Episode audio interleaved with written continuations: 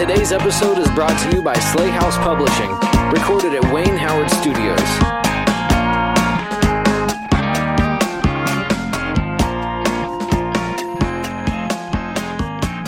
It is December 1995. You watch the last school bus depart from the school, the breath slowly flowing through your nose as you stifle the sigh you feel in your breast. There's nobody left but the school's staff, and you knew you should have just taken the bus today. Mom promised, but you've learned that mom's promises are many and unreliable. You turn back to the school and make your way into the library as the wind picks up to strike through your jacket. Inside, it's at least dry and warm, and Mr. Richardson looks up from his catalog as you walk through the door. Oh no, your mom late again? Richard, Richardson puts his catalog down and frowns over his bifocals. You nod solemnly and sink into one of the low chairs. He shakes his head. I'm sure it's something important, champ. You look in his direction briefly. Cautionary look. Now isn't the day for Mr. Richardson's well meaning pity. You pull out a wrinkled copy of Dark Horse's Tales of the Jedi number 5, featuring the saga of Nomi Sunrider. It came out last year, but it's still one of your favorites. You wonder how you'll ever replace the issue number 4 that Steve Harris flushed down the toilet last week. Maybe you should stop bringing them to school, but you don't have enough room for a book, and mom's so often late to pick you up. Mr. Richardson gives you a little space until you hear a stage whisper. Psst. Hey, I got something to show you. You look over at Mr. Richardson with suspicion. Steve Harris got you last week with his injured bird prank, but Mr. Richardson's a grown up and his hands aren't anywhere near his pants. You figure it's worth listening to. He gestures for you to come over to the stacks. Pulls down a book and hands it to you. I had to fight a little with the school board, but I think I can get more of them. It's a copy of Star Wars, Tales from the Mos Eisley Cantina, a short story collection you haven't had the money for this summer. The breath flies out of your lungs in one great burst. Whoa! Mr. Richardson gives you one of his trademark lopsided smiles. I thought you might like it. The school board doesn't like all these licensed junk, but I think I've convinced them that the kids aren't reading the old classes, classics like they used to. This one had some pretty cool, uh, pretty good stories in it too. No way! You can't believe somebody at school would be that cool, and this collection is amazing. It has stories by Kathy Tyers and Tom Veitch. He wrote Nomi Sunrider. And Timothy Zahn and Barbara Hambly, although you didn't really understand that book. You can't believe you're actually holding it. It's cover glossy with the plastic cover Mr. Richardson puts on all the books. Mr. Richardson lets you marvel at it for a moment. You want to check it out? You look up at him, cross or crouched over your glasses. Crouched over your glasses? That's not right. You look up at him, crouched over you with his glasses, almost slipping off his big nose. His breath smells like the color of his mustache. You mean I can? Sure, why not? You'll have to tell me what you think, and maybe later this week you can help me figure out what to order next. He stands up to tap the shelf he pulled it from. It's kind of empty without a full collection, I think. For a moment, you really don't know what to say.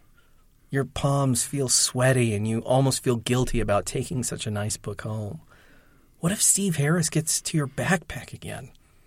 What if Mr. Richardson never lets you check out another one?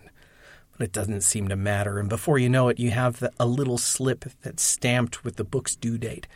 You barely have time to get it in your backpack before Mom stumbles through the door, pale and sweaty. The bags under her eyes look darker than normal. There you are. I'm sorry about being late. You aren't bothering. Mr. Richardson stands up and interrupts.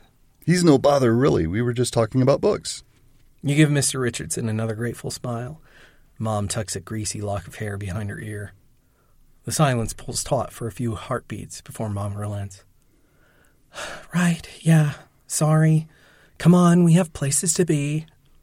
You wave goodbye to Mr. Richardson, who waves politely back. As you wander down the hallway toward Mom's old jalopy, you reflect that maybe you wouldn't mind if she were late again next week. It's Star Wars Update 1996. We are in a sweaty box oh again. Oh my god, it's so sweaty in here. It's I'm dying. I am. T- you were talking like your palms are sweaty in this little story, this little intro, and I'm like, man, my palms are sweaty. Yeah, is- not just my palms. It's like Yeah, everything is sweaty. oh wow. Uh, hey everybody, it's Jeremy, and with me, as always, is Trevor, and we are back for another episode of Slayhouse Publishing presents Lip Bix and Bix. Lit Bix. Lip Bix, we're we getting in- the name every week. We're, we're getting into the the uh, the lighter um, company processing now. We're Lit Bix. Lit Bix. We are. Uh, Trevor's right. Yeah, we're talking about Star Wars. Um, I didn't read them. Trevor, how many pages of Star Wars have you read it's recently? it's it's a lot of fucking Star Wars, man. Uh, I read every book from from 1995. Uh, amounts to about 2,920 pages of Star Wars. Uh, I started this journey in like December of last year, and uh, it has taken me until July to actually finish all of these books just for 1995. My original goal for 2022 was I'm going to read 95, 96, and 97. and I did 95. It's 10 books, which we're going to talk about all of them today. God. 10 books. Uh, 1996 turns out 14 books. I, I don't know that I'm going to be able to. I certainly cannot do 96 and 97 in the same year. There's Yeah. no fucking way. It's insane. So why don't we dive right into Star Wars Update 1990? Yeah. What is okay. this? 96. This is update 96. Okay. It's it's I named them like you name centuries. You know, like the third Ah. century is 200s, right. right? 96 is obviously everything from 1995 because we're looking at everything from 1995 because we're in 1996 and we're like, "Oh, what is the state of Star Wars from Gotcha. last year?" Gotcha. right? Yeah, yeah, yeah. It's terrible. I named it with the same premise we named this podcast. which is just make no goddamn sense, and nobody will understand it. That was the that was the thought process. If you can find our podcast, you have to really, really want to listen to it. made it so hard to find. Like, like, remember what Kaylee said? She was like, she is, she couldn't just do Slay House. It's like you have to say Slay House Lidbits presents podcast, podcast. It's so ridiculous. It's a wonder we have any audience at all. I'll consider changing it. and a, a year into we were, yeah, we were, we've been doing this for a year, and now, just now, we're like, hey, maybe we should change this. I'm gonna get to Star Wars Update like 2004, be like, maybe we should change Star Wars Update, like, actually update the year. All right. So what do we got? What do we got? Oh man, we got ten books, uh, ten banger of a book, right? Uh, no, not really. Not all of them are bangers. Uh, let me be real. Ninety five was a rough year for Star Wars. We're we're going to talk about my thoughts about the ninety five year and just just kind of wrap our head around what was happening with Star Wars and like why all this stuff exists. Uh, but yeah, uh, I mean, there's a lot of books, a lot of books uh, to get through. So, so we'll jump in. The first one was called Ambush at Corellia. Uh, this one is written by Roger McBride Allen. It's the first book of the Corellian trilogy, and it's the first book that came out um, uh, in in the general audience novels. I've kind of divided the novels up, so we'll talk about the general audience stuff, and then we'll talk about the young or the youth novels um, after we talk about the general audience stuff, because they're they're for different audiences. Or, or really like different kind of subsets of the Star Wars audience. this is but- really before like the, the, the young adult kind of section kind of kicked off in marketing. Yeah, right, exactly. I mean, we're we're mid '90s now. The Young adult novels really aren't quite a thing. There's like your junior novels or your youth novels, right? Right. And then there's um, you, you know your general audience stuff. Right now, currently, you know, we we actually do have YA Star Wars, Right. um, and we have children's Star Wars, and we have general audience Star Wars, and they are for very distinct audiences. That's not so much the case here, right? We see just a, a more of a division of like you got your general audience stuff and you got your junior stuff, Right. Right. Right. Um, but the junior stuff I think is actually pretty compelling, and it, it is a lot more interconnected I think, than some of the other books. So that's why I kind of split them up.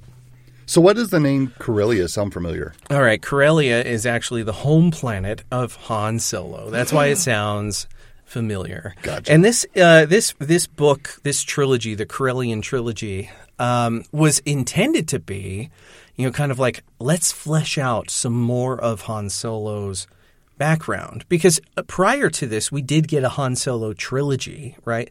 But that was out in the 70s. it was like 79 and 80, right? Didn't that have like Kip?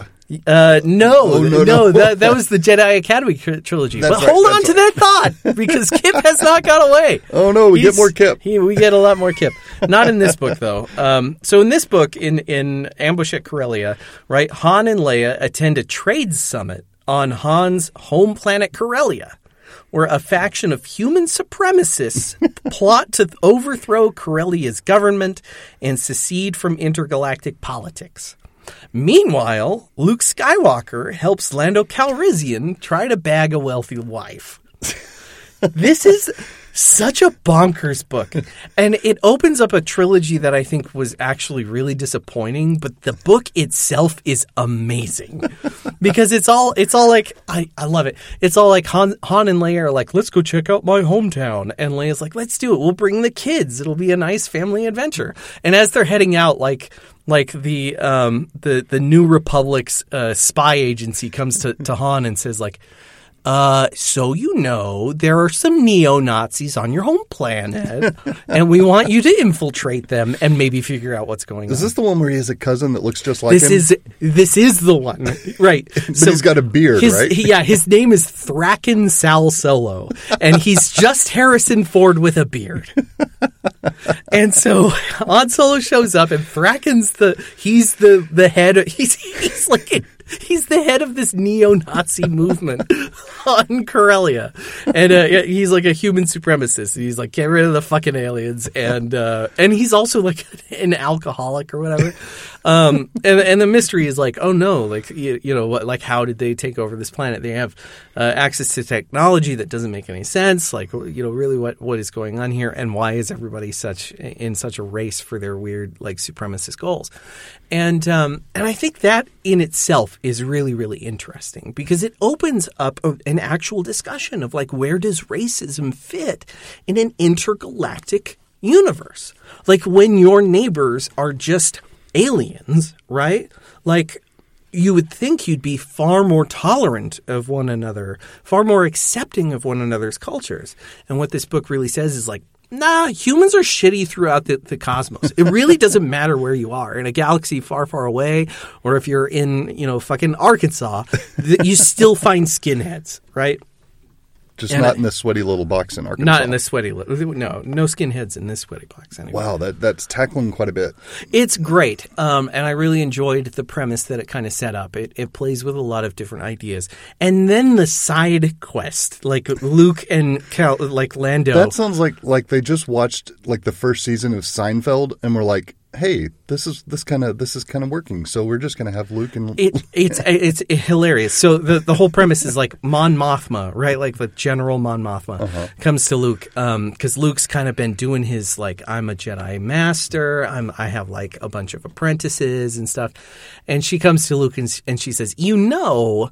I realize that you're really good at the force and stuff, uh, but you should really be more active in politics because you know, if you're going to be a galactic peacekeeping organization, you need to be involved in politics because whether you plan on it or not, you're going to be a political actor.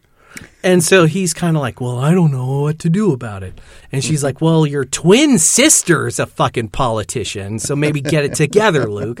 And she says, I happen to have hooked you up on a mission to help practice your diplomacy skills. And he's like, What's the mission? And she says, You're going to help Lando Calrissian get fucked. it's so funny because La- Luke and Lando, like, Lando's got like this whole plan. He's like, I'm going to go bag a rich wife. I'm going to use her money to make more money. And like, I need to make sure that she's like, old and very rich and maybe leaves me a lot of money afterwards. and so Luke and Lando go like palling around. And of course, everybody knows who Lando Calrissian is, right, in the universe. so the first lady that they land with and like who's actually like, let's do it, let's get married. Um, the whole time, Luke's kind of like, this is kind of a little weird. And C3PO is like, like doing his like human cyborg relations thing where he's trying to figure out who this woman is and what her culture is. And she discovers he's some kind of like she's like a space vampire. she's really only interested in Lando because she intends to eat Lando after 5 years of him being rich. and so like she's like i thought you understood like i thought you you understand like this is this is what you're agreeing to and lando's like well i could be really rich for five years He's but then, I, actually but then I, yeah, he, he actually considers it. He's like, I could be really, really rich for five years, uh, but then I'd have to die because she she'd have to eat me. And Luke is just sitting there like, Lando, what the fuck is wrong with you? it's so funny. It's such a wild book. So I had a great time with Ambush at Corellia. Um, it was uh, just a ton of fun. If you're looking for some uh, some weird Star Wars, I feel like all right, maybe just Ambush at Corellia, maybe not the whole Corellian trilogy, and we'll get into why in, in just a little bit. So the next book in the general audience uh, kind of land or, or whatever the, the general audience landscape was uh, Children of the Jedi. Which is interesting because I would think that would go in the children's from the title, like the children's section. Well, one would one would think, right? Um, but no, this is actually a general audience novel, and uh, I got to talk about how fucked up this book is, um, because whereas the previous book is, you know, it's like goofy and it's kind of fun, and there are some heavy subjects that are actually quite interesting. Uh, this one just is fucking fucked, man. I don't, I don't, I don't get it. Um, it was written by Barbara Hambly. Barbara, Barbara Hambly is actually a pretty celebrated um, science fiction author, um, and I really want to say I, I actually think that she's better at Star Wars than what this book indicates. Because she has a great short story in um, the short story anthology that they put out in Star Wars uh, that we'll talk about just a little bit later. But um, for this one, she just, I mean, she really just screws the pooch. It, it's it's absolutely terrible. Children of the Jedi. So in this one, uh, Han and Leia uncover the conspiracy of a planet rumored to be the last re- residing place for So the they're chi- back from Corellia. No, uh, this is different timeline. That's Oh, another okay. confusing thing. Is like Gotcha. they're at different points in the timeline here. So, Gotcha. in in the Corellia one, this is actually several years after Children of the Jedi for some fucking reason. I don't know. Okay. Um, but Children of the the Jedi is a bit earlier in the cycle. Um, anyway, so uh, Han and Leia uncover the conspiracy of a, a planet rumored to be the last residing place for the children uh, of the old Jedi Order, um, leading to a confrontation with an old ally of the Emperor. Ah, I bet you can't guess who the old ally of the Emperor is. it's an Emperor clone. Uh, no, you would think that. Oh, what? okay. Also, what the fuck is up with the Emperor clones? They're just everywhere. All right.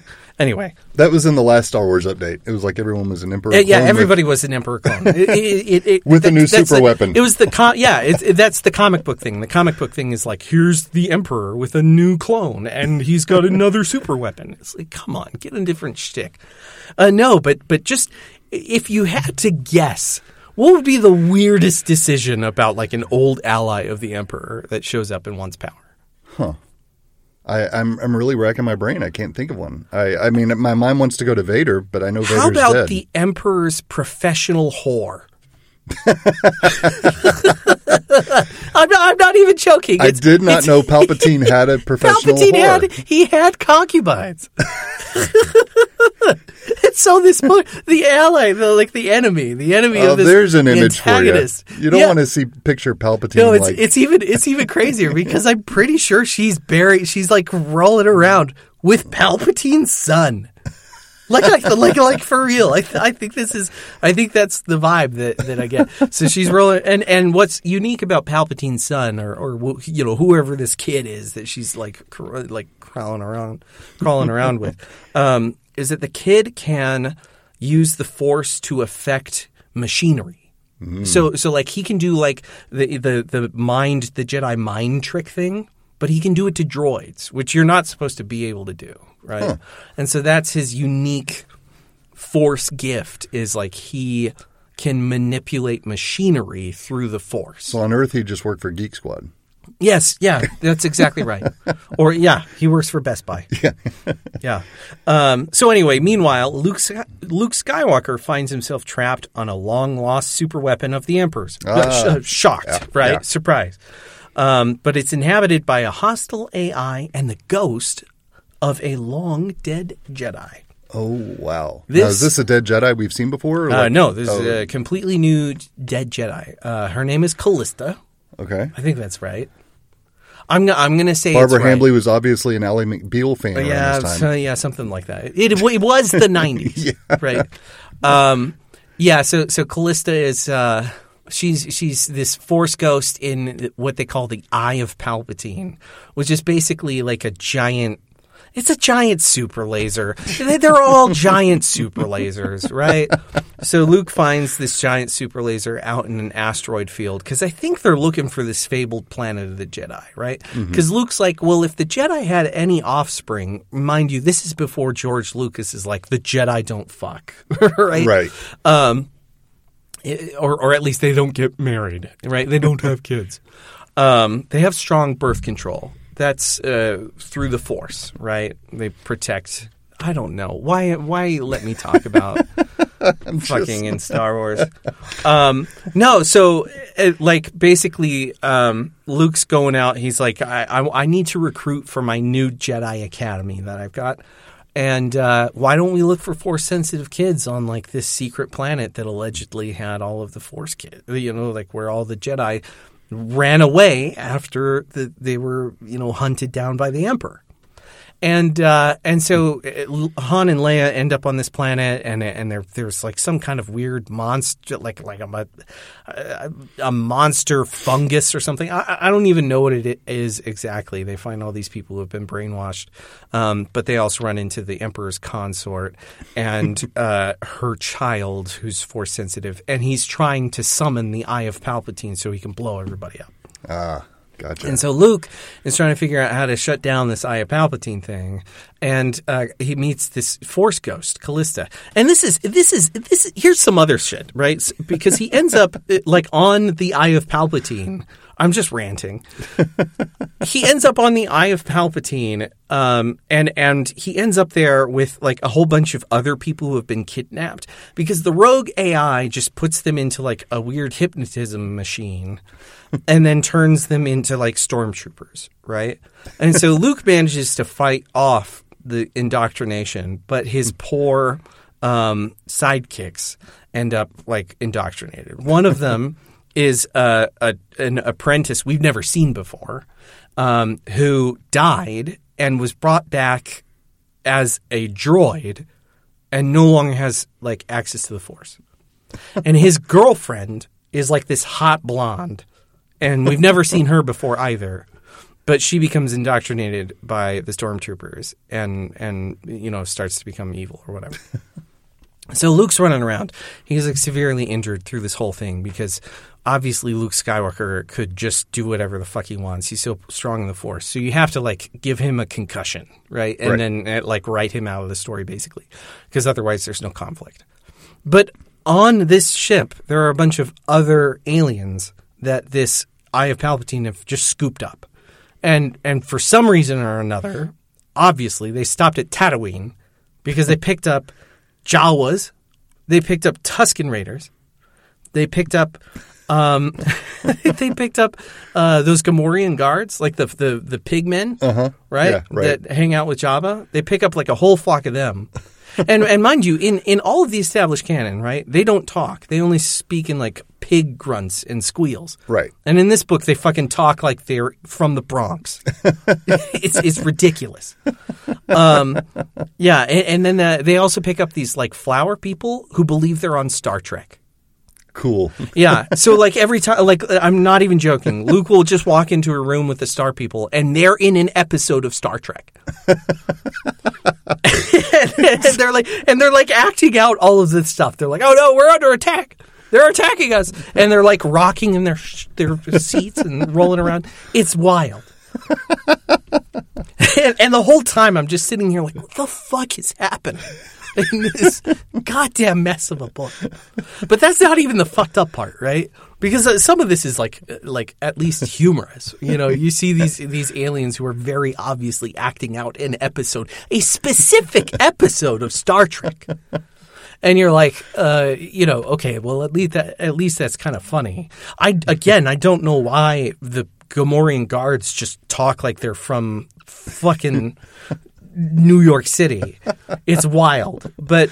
Uh, but whatever. The fucked up stuff is it comes at the end, right, where the Eye of Palpatine is about to like blow up this planet because uh, the stupid Emperor's son or whatever has lost control of it and the AI is like ready to blow stuff up, and Callista, you know, is kind of walking through with Luke Skywalker like how to blow it up because Callista uh, died previously, just like trying to make sure that the the asteroid, the Eye of Palpatine, would not blow up anybody else ever again. Gotcha, gotcha. So she's So- a recent Force Ghost. Uh, right? yeah, I mean, not, not not like twenty years prior, or Right, whatever, right? yeah. Like at the end of the Clone Wars. okay, gotcha. Right.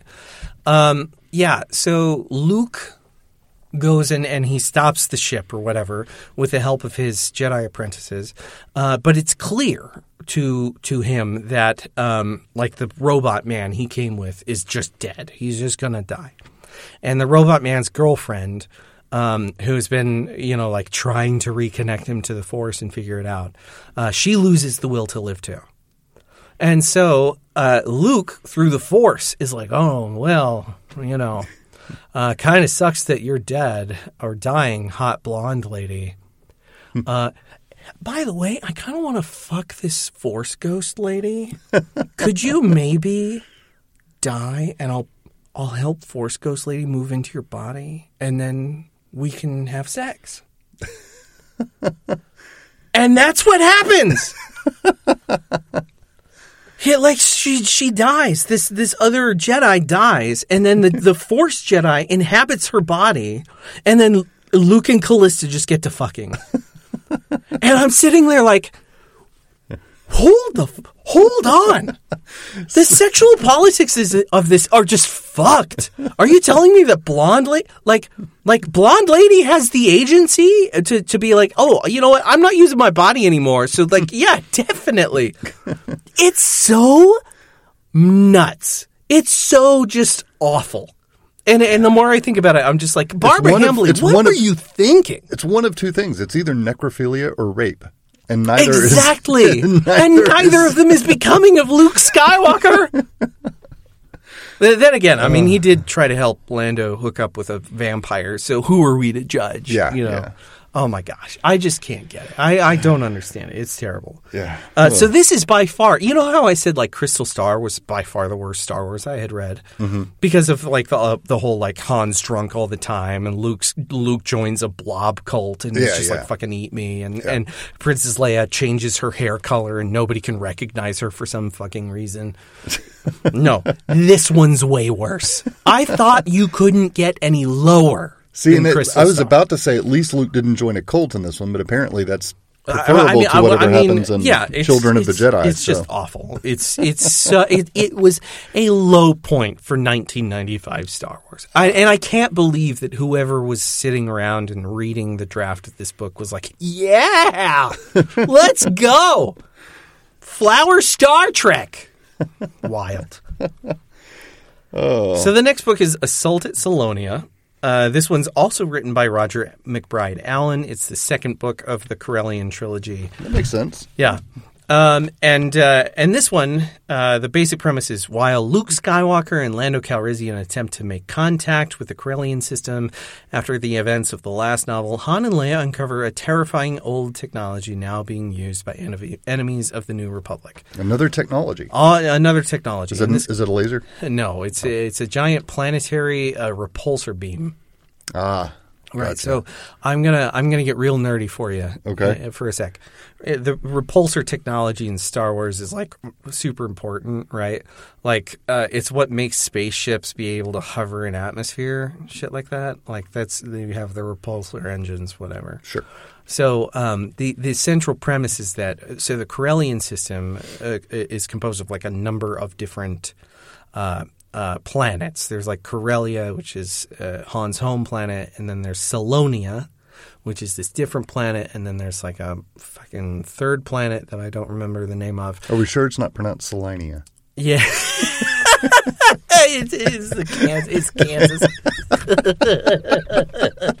hey guys, children of the Millennium Falcon. We're going to Kansas. Selonia. Oh, this is, that's a Salina joke for Yeah. those of you listening in Salina, Kansas. Oh, yeah. wow. So anyway, uh, and, and then there's these other two planets that that have like a, a station in the middle of the planets. It- It's not important. It- it- anyway, all of the momentum of the first book with like the neo Nazis and they're you know trying to trying to do stuff. They basically create this giant um, like warp bubble, if you will. Uh, using the, the planetary repulsors or so, or something, they they figure out how to trigger trigger it so that you can't do a hyperdrive jump into the Corellian system. Okay. And this is really important because basically they're they're they're just like creating their echo chamber, right? They're they're like creating a bubble so that nobody can interfere in Corellian politics and they can take over not just Gotcha. the world but like the entire system. the whole system. Right. Gotcha. Uh, but it turns out that the, the way they're doing that is through this this giant uh, repulsor uh, uh, technology, and um, and and this is where things start to fall apart because the focus shifts away from the, the racial disharmony in the Corellian system to whatever this new technology is, and and the and the fact that the technology is being used by something else. So it's not even that that uh, like Thrackan Sal Solo. Uh, He's still- he's yeah, still he's still here, right? Harrison Ford with a beard. Yeah. it's not even that he is the mastermind behind this whole plot. He's just an opportunist, like Gotcha. who ha- who's looking for one of these world engines so he can do his whatever his shit is. Gotcha. Gotcha. Uh, it was a very disappointing book, um, full of a lot of like like technical intrigue, which I just did not find interesting at all. Well, weren't you saying too that it kind of undid some of the buildup of the first book, like the some of the promise of the first book, like digging because, into those because politics? the promise was like we're going to interrogate what happens when a neo-Nazi faction shows up in Star Wars and wants to take over where the Empire left off. Right? yeah. Because these guys are not just uh, the Empire, right? These are like the Empire 2.0. And I, I thought that was really, really intriguing. Like the idea that you can defeat the empire, but how do you defeat an ideology? yeah. And unfortunately, this book is not interested in that question. And I, I think that's super disappointing because the first book was interested in that question, and then this second book is just like, all right. I wonder why they're shift in that. pushing pushing buttons.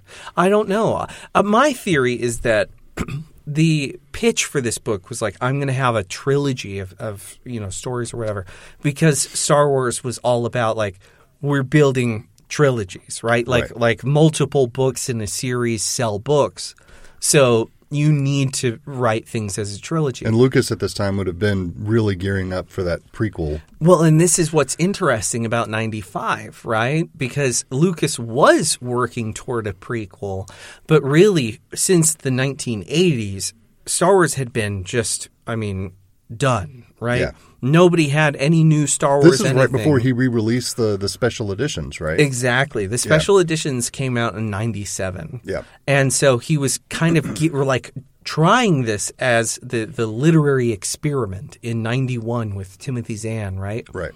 um, and these the, that trilogy to kind of launch a new era for Star Wars.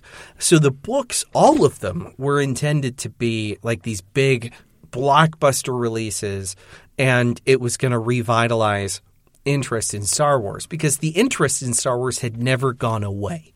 Gotcha. Um, but but they were trying to kind of test the waters. Ninety six is a really interesting year, and we'll get to it whenever I actually read the fourteen goddamn novels that make up the ninety six year. Two years from now, when in two years we'll talk about these books um, but but no i like really i think it's um, it's interesting because they're trying i think to generate just content right Gotcha. and um, and for whatever reason like like barbara hambly's book children of the jedi i think was was behind the scenes intended to be a trilogy um, but never really quite coalesced as a trilogy um, anyway, uh, this second book I, I think just wasn't very interesting, and I think it's because um, I, I, I think it's because it was kind of forced to be a trilogy, and maybe um, Roger McBride Allen um, just wasn't so interested in in crafting an entire trilogy, and so he padded things out, and so we get a really interesting first novel and a, and a bummer of a second novel. okay, okay, So the next book in our in our little lineup is uh, Tales from the Mos Eisley Cantina. would you This- say this one was your favorite? Uh, no, actually, it wasn't my favorite. Um, we'll, we'll get to my favorite a little later. Okay. But it, it's kind of my second favorite. Um, this one was a, a collection of short stories. This is the first kind of short fiction uh, anthology of Star Wars. And um, it was uh, edited by Kevin J. Anderson, but it contains stories of just about anybody who had written Star Wars up till this point, and then those that were going to write Star Wars in the future. Gotcha. And so um, it, it just explores the deep lore of virtually every character featured in the, the Alien Cantina scene. right? So you remember. From the first movie, From the first Yeah, movie. yeah. You remember, like, Luke Skywalker goes in to Mos Eisley, and it's like, you'll never find a, a, a greater den of. of uh, Scum and villainy, or whatever, right? Right. Obi Wan says, and they go into that bar, and there's all those pick a fight weird- yeah, there's all those weird dudes in the bar. Yeah. uh, two dudes try to pick a fight with Luke. Greedo tries to shoot Han, and then like that's what's most memorable, Yeah. right? It's and it's the first scene that we really get that I think shows us the diaspora. Or there are those of us aliens. that still say Han shot first. Well, yeah, I mean, Yeah. uh, yeah, of, of course he should shot Yeah. first. Yeah, as as as he should have. Yeah. Yeah, it was it was not even a question.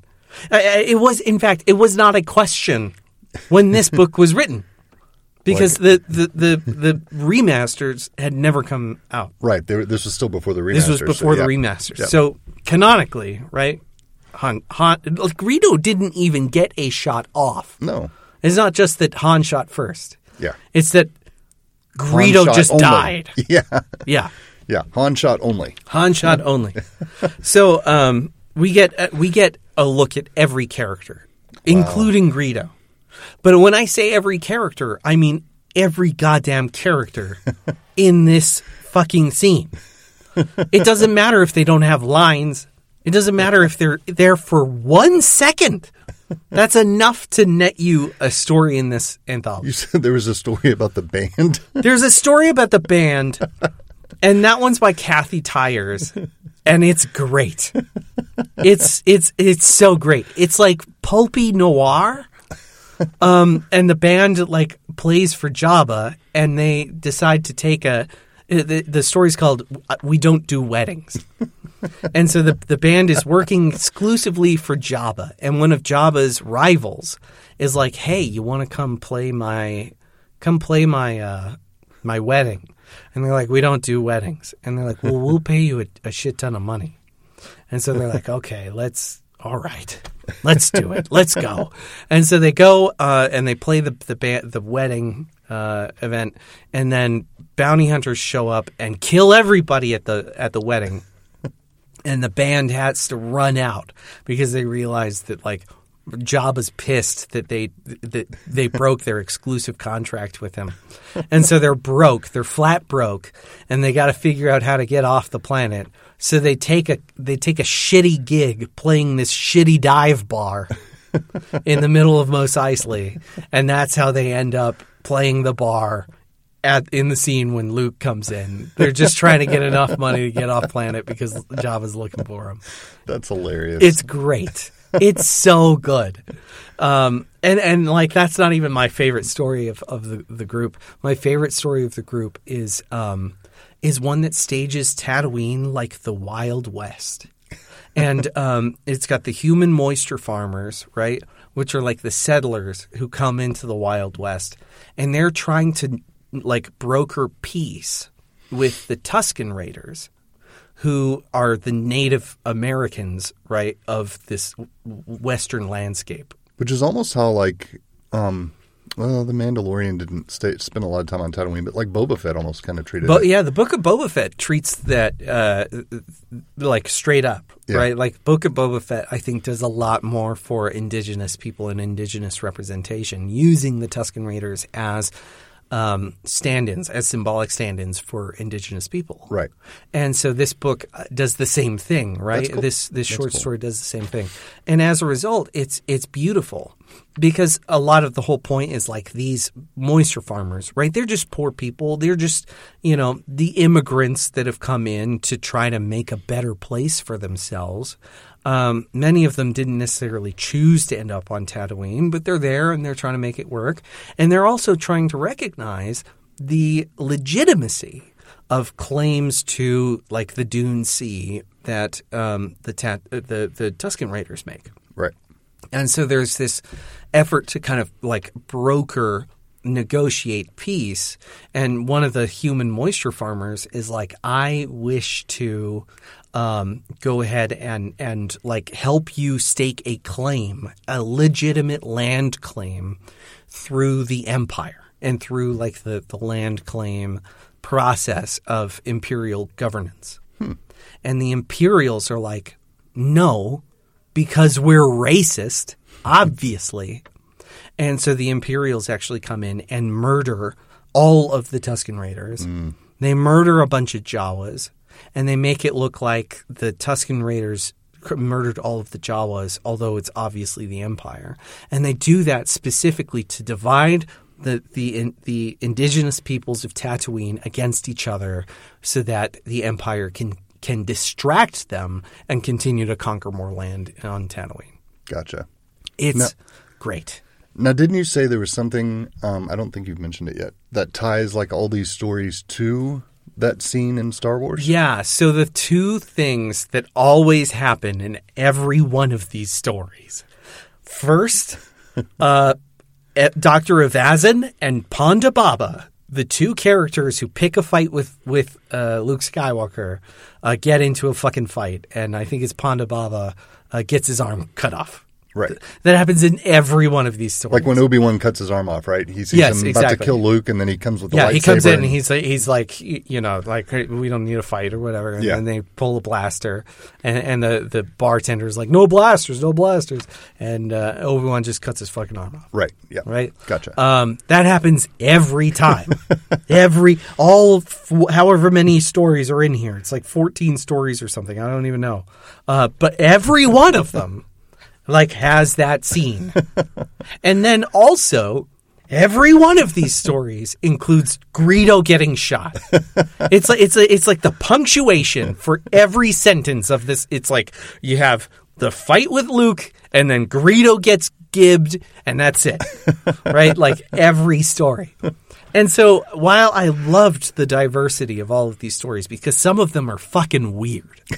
and it's it's delightful because it's just diving into like what is Star Wars outside of the stupid Skywalker shit and outside of the stupid uh, uh like like I don't know legacy of the force kind of you know bullshit um, it's like what well what is star wars like without you know the, the new republic and the empire and all that stuff and it's like it's just dudes trying to live their lives and most of these dudes are just you know like they just happen to be at this bar at the same time of this like momentous occasion right where greedo gets shot um, Greedo has a backstory, by the way, in this book, uh, which is great, and it, it's basically Greedo's just a loser. That's it. That's the story.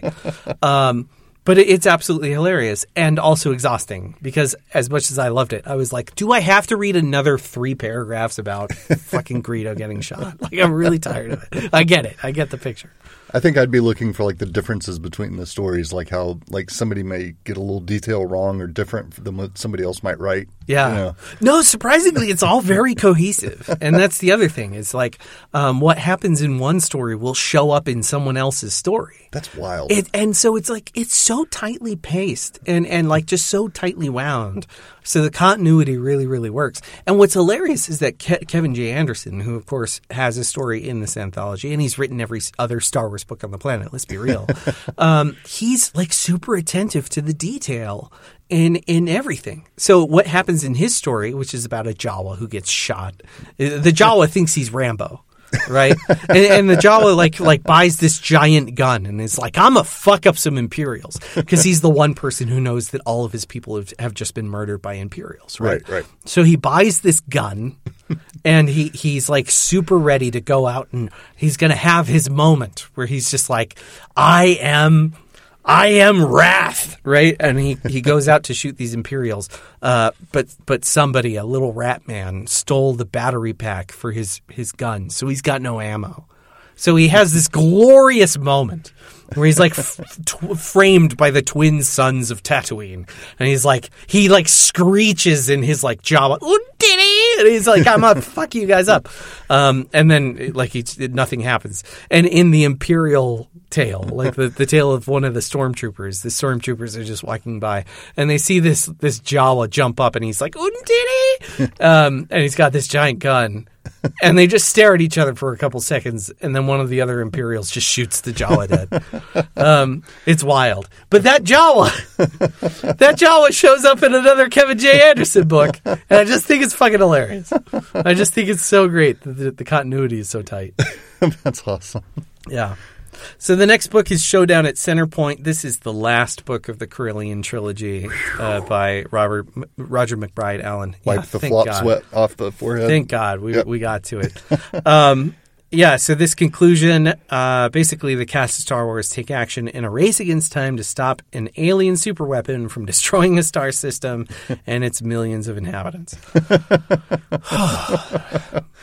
uh, yeah, this is the most disappointing uh, conclusion to a trilogy ever.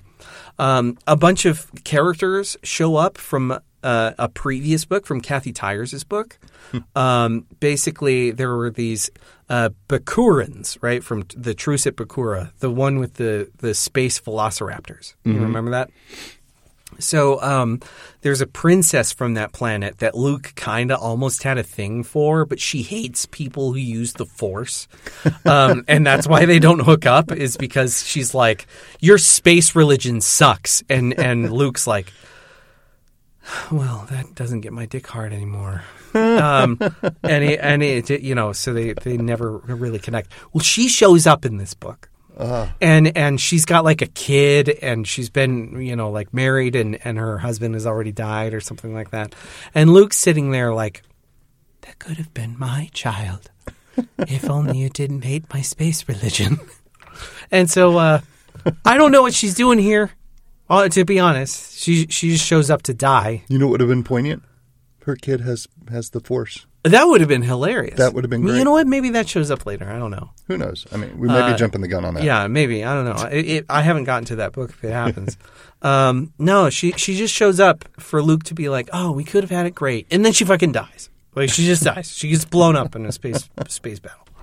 Um, yeah, it's a bummer of a book, man. Um, the one thing that I do think that uh, McBride Allen does for the entire series, which I think is really interesting, is he gives actual personalities to the solo children.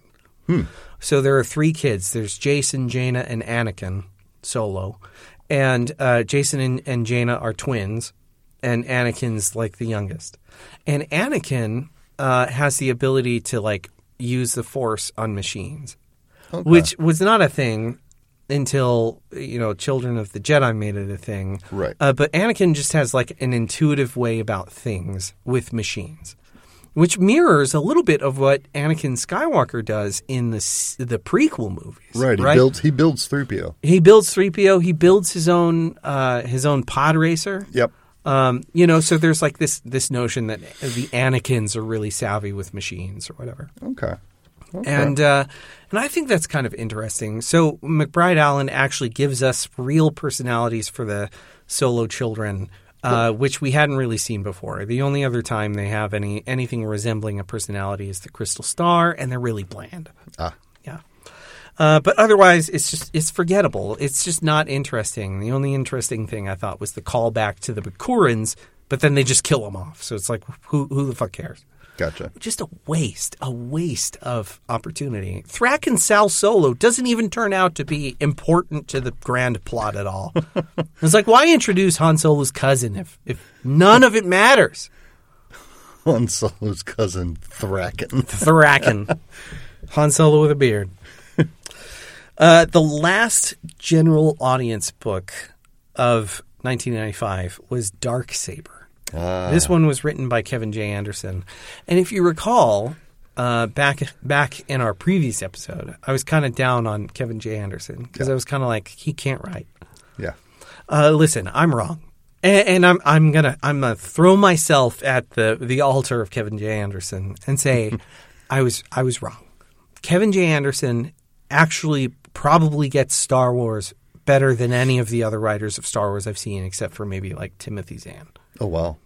And um, as I, I read this exceedingly long book, this book is 460 pages of, of Star Wars. um, as I read it, the, the more I read it, I was like, uh, Kevin J. Anderson just, just gets it in a way that nobody else gets it. And that's not to say that his stuff is like deeply profound, uh, you know, but it it's so Star Wars. He It's just like- understands the characters. Yes, it's the essence of Star Wars. That's so. cool. This book has everything, right? Um, basically, it's a sequel to Children of the Jedi, Okay. um, in that it has like Callista and all that jazz, right? Uh, basically, the New Republic uncovers a new existential threat to the galaxy. Guess what it is? Guess what it is? A super weapon. It's a fucking super weapon. Of course it is. yeah. Uh, the re- the rise of an imperial armada governed by a long lost admiral from before the collapse of the empire, and a new super weapon under the control of the Hutt cartel. This time, right. So the Jabba the Hutt's cousin. What's I don't know what it is about. I don't. I, I think they're cousins anyway. Uh, Jabba the Hutt has a cousin who comes in. And uh, and and he's like, uh, I'm another Hutt person, and I want the plans to the Death Star. and so he gets the plans of the Death Star, and he gets he like kidnaps one of the Death Star's like like uh, engineers, like the designer of the Death Star, and he says, "I want you to make me a space laser, but instead of it being a giant ball, I want it to be a giant tube." and the guy's like, "I'll do it for you." and so they build this giant space laser that doesn't even work. it's, it's called the Dark Saber. Uh, and it's it's just it's just a giant laser. It, it's like a laser pointer. If the laser pointer were like like a mile long, I mean, a tube might be easier for the big slug-like creature to get around in. uh, yeah, maybe, a yeah. It's just, it's just a straight line, right? There are no elevators. Um, yeah, it, Kevin J. Anderson weaves together two separate continuities, and this is what I think is really fun. He takes the Callista stuff from from uh, Children of the Jedi, and so Luke is trying to figure out his relationship with with uh, Callista because it turns out that she's in this new body, right? But she can't use the Force anymore. Still the blonde, or is Still it? the blonde. Okay. Still the blonde's body. That's it. That doesn't change, sadly. Um, so it's still the dead blonde's body, but it's inhabited by this different force ghost. So she's kind of Weekend at Bernie's. Oh, li- yeah, a little bit. Yeah, she's just the puppeteer of this new body or whatever. And Luke, every time Luke looks at her, he's like, "I love you," and she's and and the whole time she's kind of like she's looking at Luke. She's like. Uh, Luke, you could do all these things, but I can't do those things because I'm a fucking necromancer. I don't have the agency of this body. Um, yeah, she, she she doesn't have the, the connection to the force, and they try to figure out like what's going on with her force powers. The only f- time she can reach the force is is uh, by drinking from the dark side of the force. Ah, Shocker. yeah. Um, uh, but see, he weaves that continuity He should have filled up her midichlorians. Yeah, right. Exactly. He- she just needed a she she needs her booster shot of metachlorians. Um, so while that's going on, uh, Kevin J. Anderson is also drawing from his Jedi Academy trilogy f- here, and so there's like this Admiral Daala. She's like the she's a, a remnant of the old Empire. She was the like commander of um, the prototype Death Star, and she's been like trapped. Uh, out in deep space for a long time, and then she comes back in the Jedi Academy trilogy. She was trained by Admiral Thrawn, and basically, there's like this small remnant of the Empire that they've just devolved into warlords, and they just go around and just like blow up a, a, an occasional planet so they can just uh, ha- like have good times, I guess. And she's like, "You're fucking lame. You know this this this empire used to mean something." Um, and nobody believes her because she's a woman admiral, and women don't serve in the empire. And kudos for the name, by the way, Daala for a woman. Yeah, I mean that's right up there with Porkins for that that one pilot. it's like, It's it's D A A L A, but Okay. sure, why not? We'll go with it. We'll go with it. Um, yeah, she she's basically like uh, it's hilarious because she's like, I don't want to be you know a general, but uh, you know like you're all fucking idiots, and so she comes in and she kills all of the other warlords and she reunites the the fraction of the empire and she plans this really uh, awesome attack on um, the Jedi Temple and uh, the Jedi Temple um, comes under siege and then is protected not by Luke Skywalker, who's a little late to the party because he's out try he's trying to get his girlfriend more force powers. Um, and uh, but but uh, the the place is, is saved by Kip. By Kip Durron. Oh, Kip's he back. shows. Yeah, he shows up again. Uh, he like, actually "Hey, he graduates. hon." Yeah, he- hello. Remember that ski party? we had? um, yeah. So uh, Kip Durron shows up, and uh, and he's with Dorsk eighty one, who is like a he's a force sensitive clone. He's from a race of clones, and um, uh, basically they both graduate. They become Jedi Knights, and their first mission is to like go out and just like you know protect the galaxy. I guess. so they go to Dorsk 81's uh, home.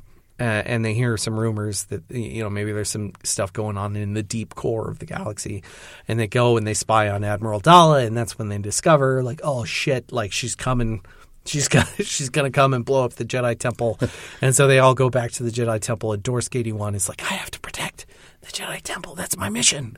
um, and so he he like siphons off the Force power of everybody else in the temple. They all like give him his their Force power, and he does the coolest fucking thing in the Force I've ever seen. Um, there are like these t- like nineteen uh, different um, star destroyers or whatever in in this the Yavin system, and they're bombarding Yavin Four, the the, the, the moon where this academy is, and um, and it's just terrible. They're just raining down fire from heaven or whatever. And Dorsk 81 summons all of the force and fucking evaporates them. Just sends all of these things sailing through space until they're like several days, like hyperspace days, um, away from the system Wow. and uh, and it's the coolest feat of the force I've ever seen. Of course, Dorsk 81 dies from it. Yeah, that's Yeah. how it works. Um, and uh, but it but it's awesome. And and so Kip has his moment where he's like, "I'm a spy," and, then, and he like figures out the plot, and, and then he goes and uh, with with Dorsk, and they they save the universe. Uh, and Luke never gets his girlfriend's powers back, uh, so she Luke. dumps him. She- she- she's like, I, I can't, I can't, I can't be a, a hero without the force, and I can't hang out with you if I'm constantly reminded that I'm missing something. Um, and so she she dumps him and she runs away, and uh, and it's so lame. But we revisit just about every fucking. Every fucking place in the Star Wars universe that we've seen before. We go to, I believe we go to Tatooine for like five seconds. We go to Dagobah for five seconds. We go to Hoth for a whole chapter. Oh wow. Um, and uh, it's just and Yavin Yavin Four is there. Um, it's just like a greatest hits of Star Wars. And if this were based on Seinfeld, then Luke would be George Costanza. Oh He's- yeah, yeah, of course, yeah, That's Um, funny. yeah. It- but it's But it it's, sounds good though. it's actually a lot of fun. I had so much more fun with Dark Saber than I thought I was. That's cool. Because to be honest, at this point in time in my reading cycle, because because Dark Saber is like the last the last book that comes out. Um, I was so burnt out. on on these dumb Star Wars books. They're, and they're not. 1995 was not a good crop for Star Wars, um, but this one was a highlight. I absolutely loved it. And given that there's 14 in the next, it might be a while before we jump back into the next update. Oh yeah, probably. Let's talk junior novels. All right, let's talk All junior right. novels. We'll make these uh, so, somewhat quick because they Okay. are actually quicker books, right? They look shorter from the. They are way shorter. So, um, a new series launched in 1995 um, called the Young Jedi Knights series. Cool. And it, I don't know how many books there are. I feel like there are like 12 or something like that. They ran from like 95 to like maybe 97, maybe 98, something like that. I think it was 97. They're written by Kevin J. Anderson and his wife, Rebecca Moesta. Um, and uh, like this is definitely the year of Kevin J. Anderson because he put together the the tales of uh, Mos Eisley Cantina. He did Right. Darksaber. He did three of these books. Yeah. like he's just cranking stuff out. but in the first one of this series, called "The Heirs of the Force," um, basically the Organa Solo twins uh, make new friends and accidentally encounter an Imperial loyalist stranded on the fourth moon of Yavin for the last twenty years. Ah, Um, it's great. Uh, it's a lot of fun. Basically, the kids show up. They meet uh, Chewbacca. Ch- Chewbacca has a nephew named Lowbacca. uh, of course. Yeah, they call him Lowie. Like Sure. you do. That's Yeah. how you should. That- yeah. Any Wookiee name, you, should, you just take whatever their first part is, and you just e on the ie on the end. Yep. Yep. I can't wait to meet uh, Howbaka. Howie. Yeah, Howie. Yeah, What about fuck Baka? Uh, that's weird. Yeah, yeah, fucky. fucky. Yeah, um, yeah, yeah. Hairbaka. Ha- hairy. Yeah, yeah. yeah, yeah, I gotcha. Pussbaka. Pussy. Yeah. I got you. Got you. We, yeah, yeah, yeah. See, we could do this. We It's could write. We could write our own. Wait, we, we, we just made up a bunch of Lucasfilm. Pay us, Disney, Disney. We're right here. We're available. Uh, no, this one's fun. Uh, Cool. Basically, the, the solo kids are t- are teenagers now, and they, they go to Yavin because they want to learn the Force. And so their uncle Luke starts teaching them the Force, uh, and they get it up to some hijinks, and they find um, they find an old uh, Imperial pilot who has crashed a Tie fighter uh, twenty years prior at the Battle of Yavin. Oh, okay. Um, and so he's been there the whole time, and he's he's like angry, and he's still kind of hypnotized, and they feel a lot of sympathy for him because they realize he's just a dude. He's just a dude who had a job, and and he's been hypnotized to love the Empire. He's not even really that bad a dude, um, but he can't stand it, and so he he gets into a fight. Um, and Han Solo nearly shoots him down in the Millennium Falcon, but he gets away. He like get he slips off to hyperspace, and that's kind of the end of the story. okay.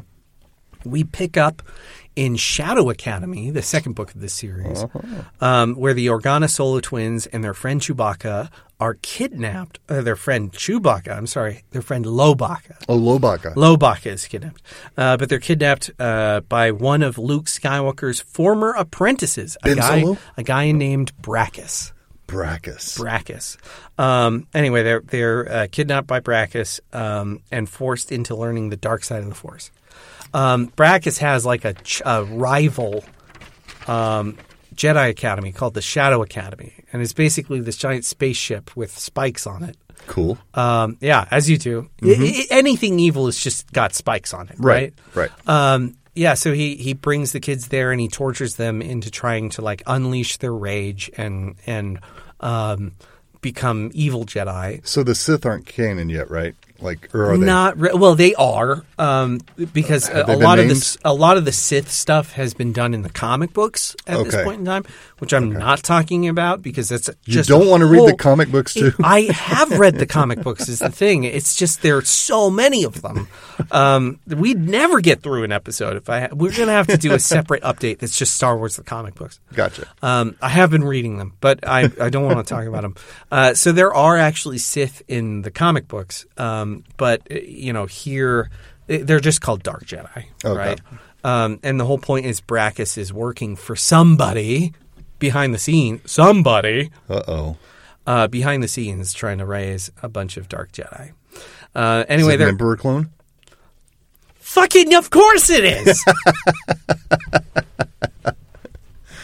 um, yeah. So uh, anyway, uh, they they Brakiss uh, is kind of a jerk. He's like the the anti Luke Skywalker, where he's he seems like he's really charming, but in reality he's just an asshole. Gotcha. And um, and they they finally make it away uh, from the the Shadow Academy with the help of Lando Calrissian.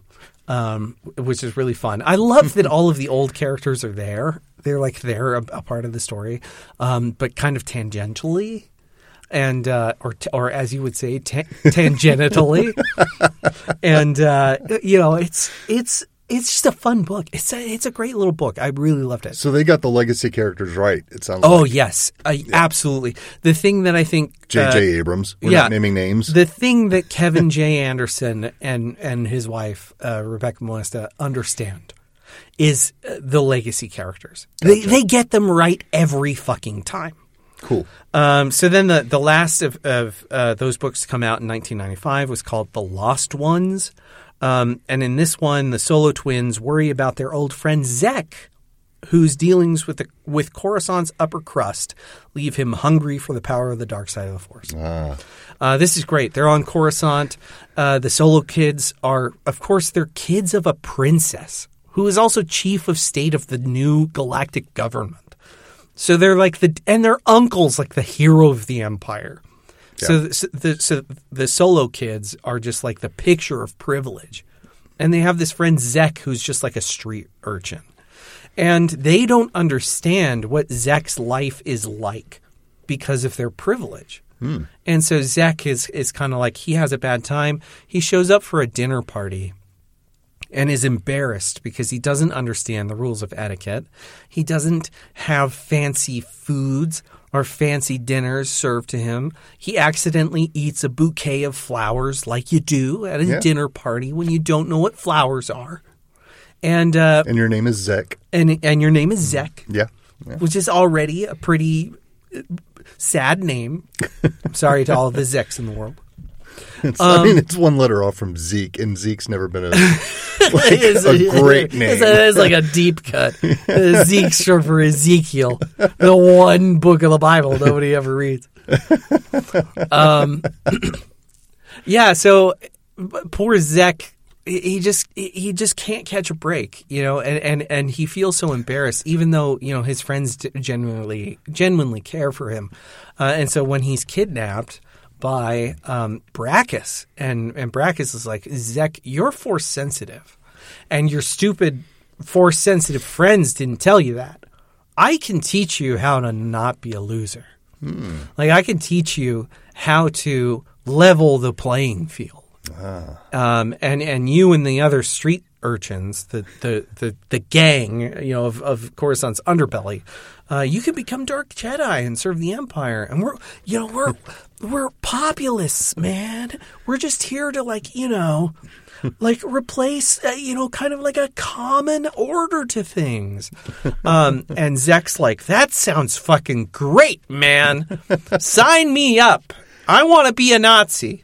Um, and, and yeah, and and so he goes off and he he uh, goes to the dark side, and the solo kids are like, "Oh man, we got to get Zekk back." um, it's it's actually very thoughtful. It's very meaningful, and I think it does way more uh, to kind of interrogate like issues of privilege and and talk about like you know kind of the space politics of Star Wars than the fucking Corellian trilogy did. Um, and I, I really thought that was interesting that the youth novels are like like three for three amazing. Wow, that's good. Uh, and then the last book uh, of 1996 was called The Golden Globe. This one uh, belongs to Super short. Yeah, it's super short. It's, Like a it's- novella. It's, like a kids. It's a real kids book. Gotcha. Um, although it's a it's just classified as a junior novel, right? Sure. Um, yeah, and, and this one belongs to the Junior Jedi Knights series. This one's written by Nancy Richardson. Basically, Anakin Solo teams up with a new friend at Luke's Jedi Academy, and they embark on a mysterious adventure. I have nothing to say about this book because Sounds it's, very Hardy Boys. it's not a story. It, uh, it it is very Hardy Boys. Basically, Anakin has bad dreams with his friend, whose name escapes me because I've already forgotten this book. um, uh, she, he, and her, his friend, they have bad dreams together, And they're like, "What's the source of our bad dreams? We got to find out." So they run off uh, in Yavin Four because again, this takes place in Luke's uh, Jedi uh, Jedi Academy, right? And they run off on in Yavin Four. They encounter this this weird uh, uh, relic of the Force or whatever that's got like a little monkey in trapped in it or something. I don't know. I don't know what's going on. Um, but they find this big golden globe, uh, which is not an award. It's it's just literally a big giant golden globe. And uh, and they're like, oh, there's a mystery there, and the book fucking ends. It's it's I just don't know what is going on in this book. It's it was really boring. It was so repetitive. It, every chapter was just them reliving the dream and being, "What's the dream? I don't know. Let's go to sleep. What's the dream? I don't know. Let's go to sleep." and just like like four times, and then and then the book's over. All right. That's it. That's the Star Wars journey. That's the stuff. That's So what did we learn? what did we learn? I, this is the hardest part of the episode. is the wrap. You read a lot of Star Wars. I read a lot of Star Wars. that's what I learned. All right, so here's what I learned about Star Wars in 1995. Right, um, this was a literary experiment, like we talked about, Right. to try to put together, uh, like, revitalize an interest in Star Wars, and this reeks of like just corporate bullshit. Yeah. Um, and that's that's the essential like like kind of through line for a lot of these books. Many of these books just feel like they're cranked out to be cranked out. And yet there are these beautiful moments where it's actually like approaching being about something. Like Ambush at Corellia starts off so great. It sounded like it had a good premise. It's a great premise. I love the premise. I wonder if Lucas, if he like passed this idea to Lucas, and Lucas was just like poo pooing it. Like, I don't think Lucas was all that involved, honestly. I think what happened was um, Fair enough. there was a, a strong draft for one book that ends up being, you know, needing to be three books long. And so in the drafting process of trying to flesh this stuff out, you just lose the through line. Yeah. And the the stuff that was most interesting, I don't I sadly I don't think that was the thesis for what MacBride Allen was going for. Mm-hmm. I think that it was just a happenstance that he tripped over something really amazing in that first book. But because that wasn't the thesis statement, because that wasn't the thing he was exploring through Right. these books, it ends up just sucking. he was going for something a lot more superficial. It sounds like, and and Yeah, just- and, and yeah. he, he really missed. Yeah, it sounds like he missed the mark on it. And, and I think to to MacBride Allen's uh, credit, right? Like because he did come up with something that is really compelling and really good in that first book. I think that his editors let him down Ah, because by not really, you know, kind of thinking about, well, this is where it's really most interesting, right? Um, by not pursuing that, I think they really let the entire trilogy down. And, and I know that these things were developed very quickly, right? Everything was really on a fast pace. If you're Kevin J. Anderson cranking out five books this fucking year, right? Like everything's kind of at a fast pace. yeah, And yet, th- again, there are these little moments where it's so clear that these individual authors can have something unique to say about Star Wars, using Star Wars as a metaphor to explore real questions. I think back on that story, the Western story, right? Um, that I talked about. I think about um, some of the stuff that Kevin J. Anderson was doing in Darksaber, which Right. I think is really fun. Um, there's just this constant question of like, you know, you know what. wh- What's the role of a mother to her kids when you're chief of state? Right. You know, and and um, yeah, just just other stuff like the relationship between Luke and Callista, which I think is uh, r- really fucking gross, right? Um, I really think that that relationship is icky, and yet uh, Kevin J. Anderson really digs into like you know what's the friction here because Luke and Callista can't talk to each other on the same level. right. And I think that's really interesting, digging into the strife of a, a relationship. You Well, know, the, between and the kids' novels people. seem like they're a lot stronger the, too. oh, and the kids' novels are brilliant. You know, every one of those kid novels um, has you know some concept that they're digging for. You know, the first one is about forging friendships and having empathy for someone who does not have empathy for you. The second one is all about like taking responsibility for yourself and not allowing your ambition to to um, blind you, you know, to the dangers of power. And then the third book is all about examining your privilege and the way that your pr- privilege can kind of blind you to the troubles of other people. Yeah. So it's all surrounded up, you know, kind of wrapped up in this message of empathy. And I think that this is when Star Wars is the best. Yep. When Star Wars is really trying to look at the human condition and say it doesn't matter if it's now or a, a, a time long, long ago or if it's here or in a galaxy far, far away, right? It, it doesn't seem to matter because it's all about human condition. It's all about how we relate to one another. It's all about what you know what what does humanity look like when we take to the stars and how can there be adventure both interesting and fulfilling and yet still reminiscent of our very human problems and you know to to, to work off of that for a second which editors won't let you down and who will show you empathy? Your Sley House editors. that's a good pitch. That's a good. That's, yeah, that's, yeah. A, good, that's a really good uh, yeah, segue. Yeah. yeah. that's right. Um, man, this has been a great episode. This has been a, a long. I mean, not too. I mean, these are always going to be longer. Yeah, they are. Uh, but but I hope to. I I try to keep them interesting. I try oh, to keep them entertaining. Oh, I think so. Yeah. Um, and I try to to you know give us something to to look forward to.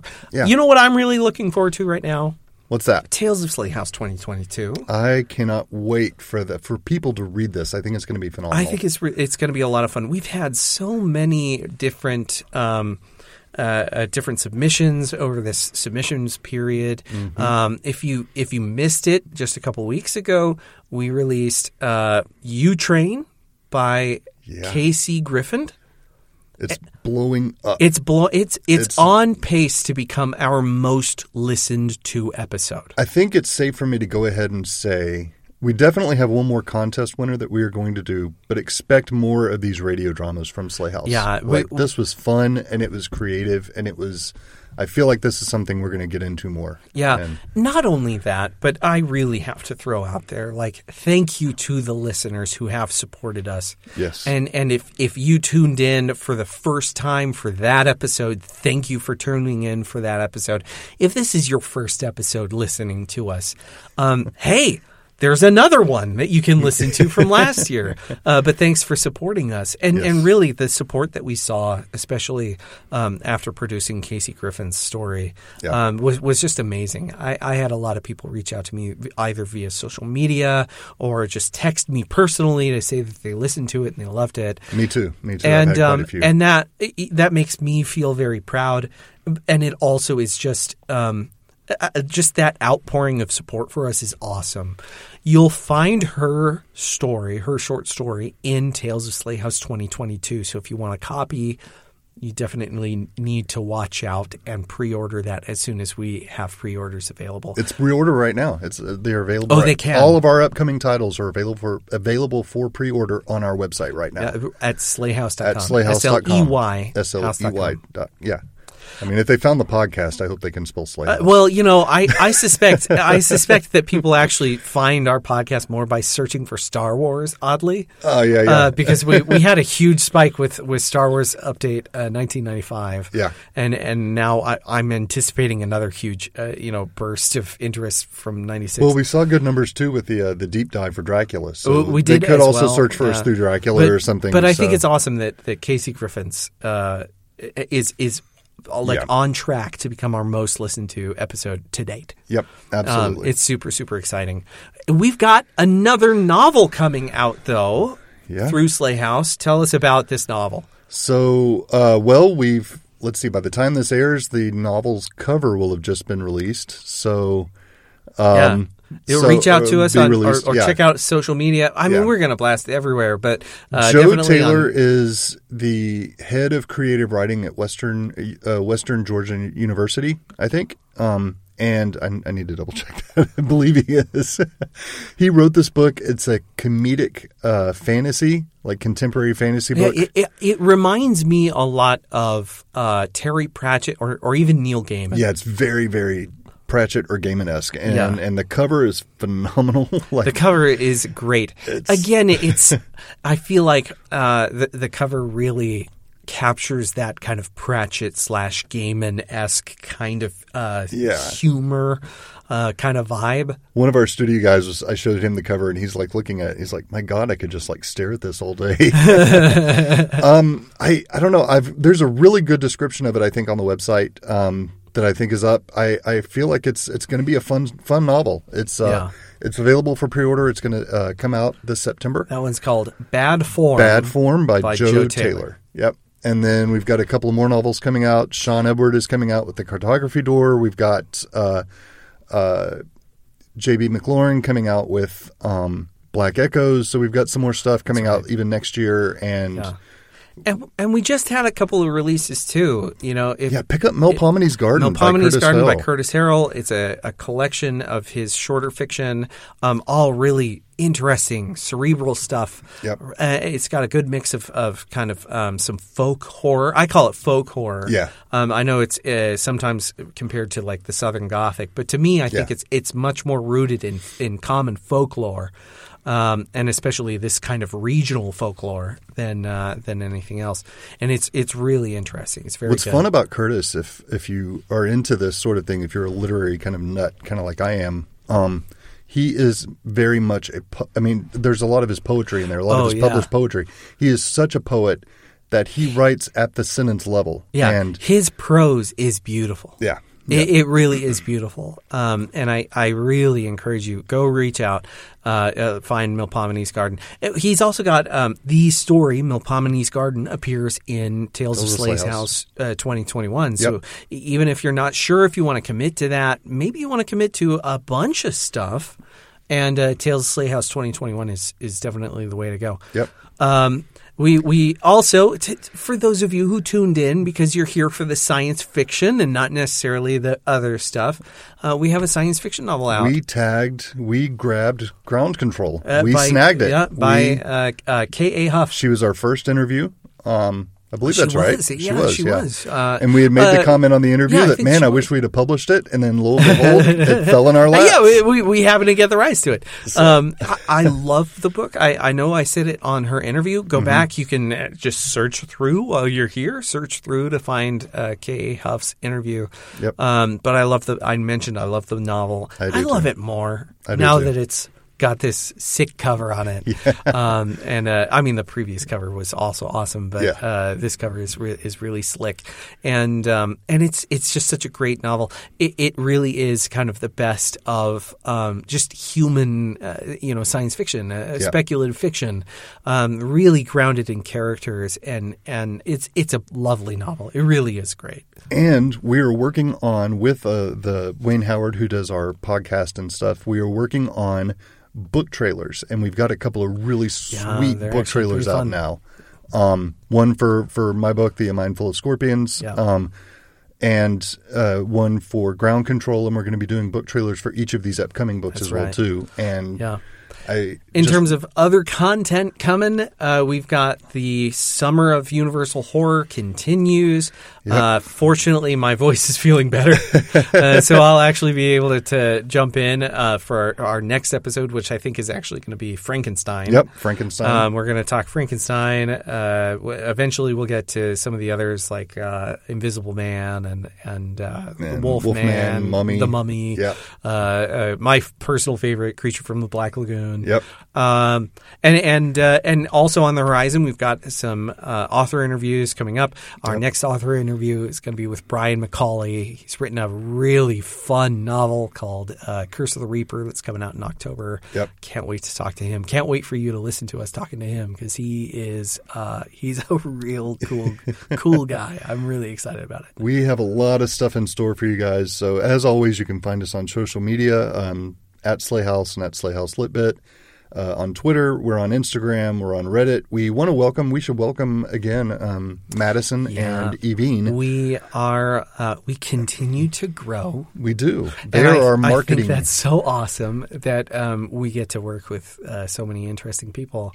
And uh, yeah, They're they're going to help us with marketing uh, for, through social media, and they are also uh, Madison. I think is going to lend her voice along with Natalie, who has joined us um, in doing some of these radio dramas. So yeah, yeah, that's right. So w- big things, Big in- things. on the wing for uh, Sley House Publishing. I really hope that you continue to tune in and thank you so much. Whether you're a Patreon supporter, whether you're just a, a weekly listener, whether this is your first time tuning in for us, uh, thank you so much. and for if your you're support. not, find us at Patreon at patreon.com slash Sleyhouse Publishing. So you can go in there and you can listen to exclusive content. You can get merch. Um, That's right. At different tiers, we have different merch for all different tiers, and you can get in as little as like three bucks and yeah, and get everything. yeah, that's right. All right, that's a wrap. That's it. Today's episode is brought to you by Sley House Publishing, recorded at Wayne Howard Studios.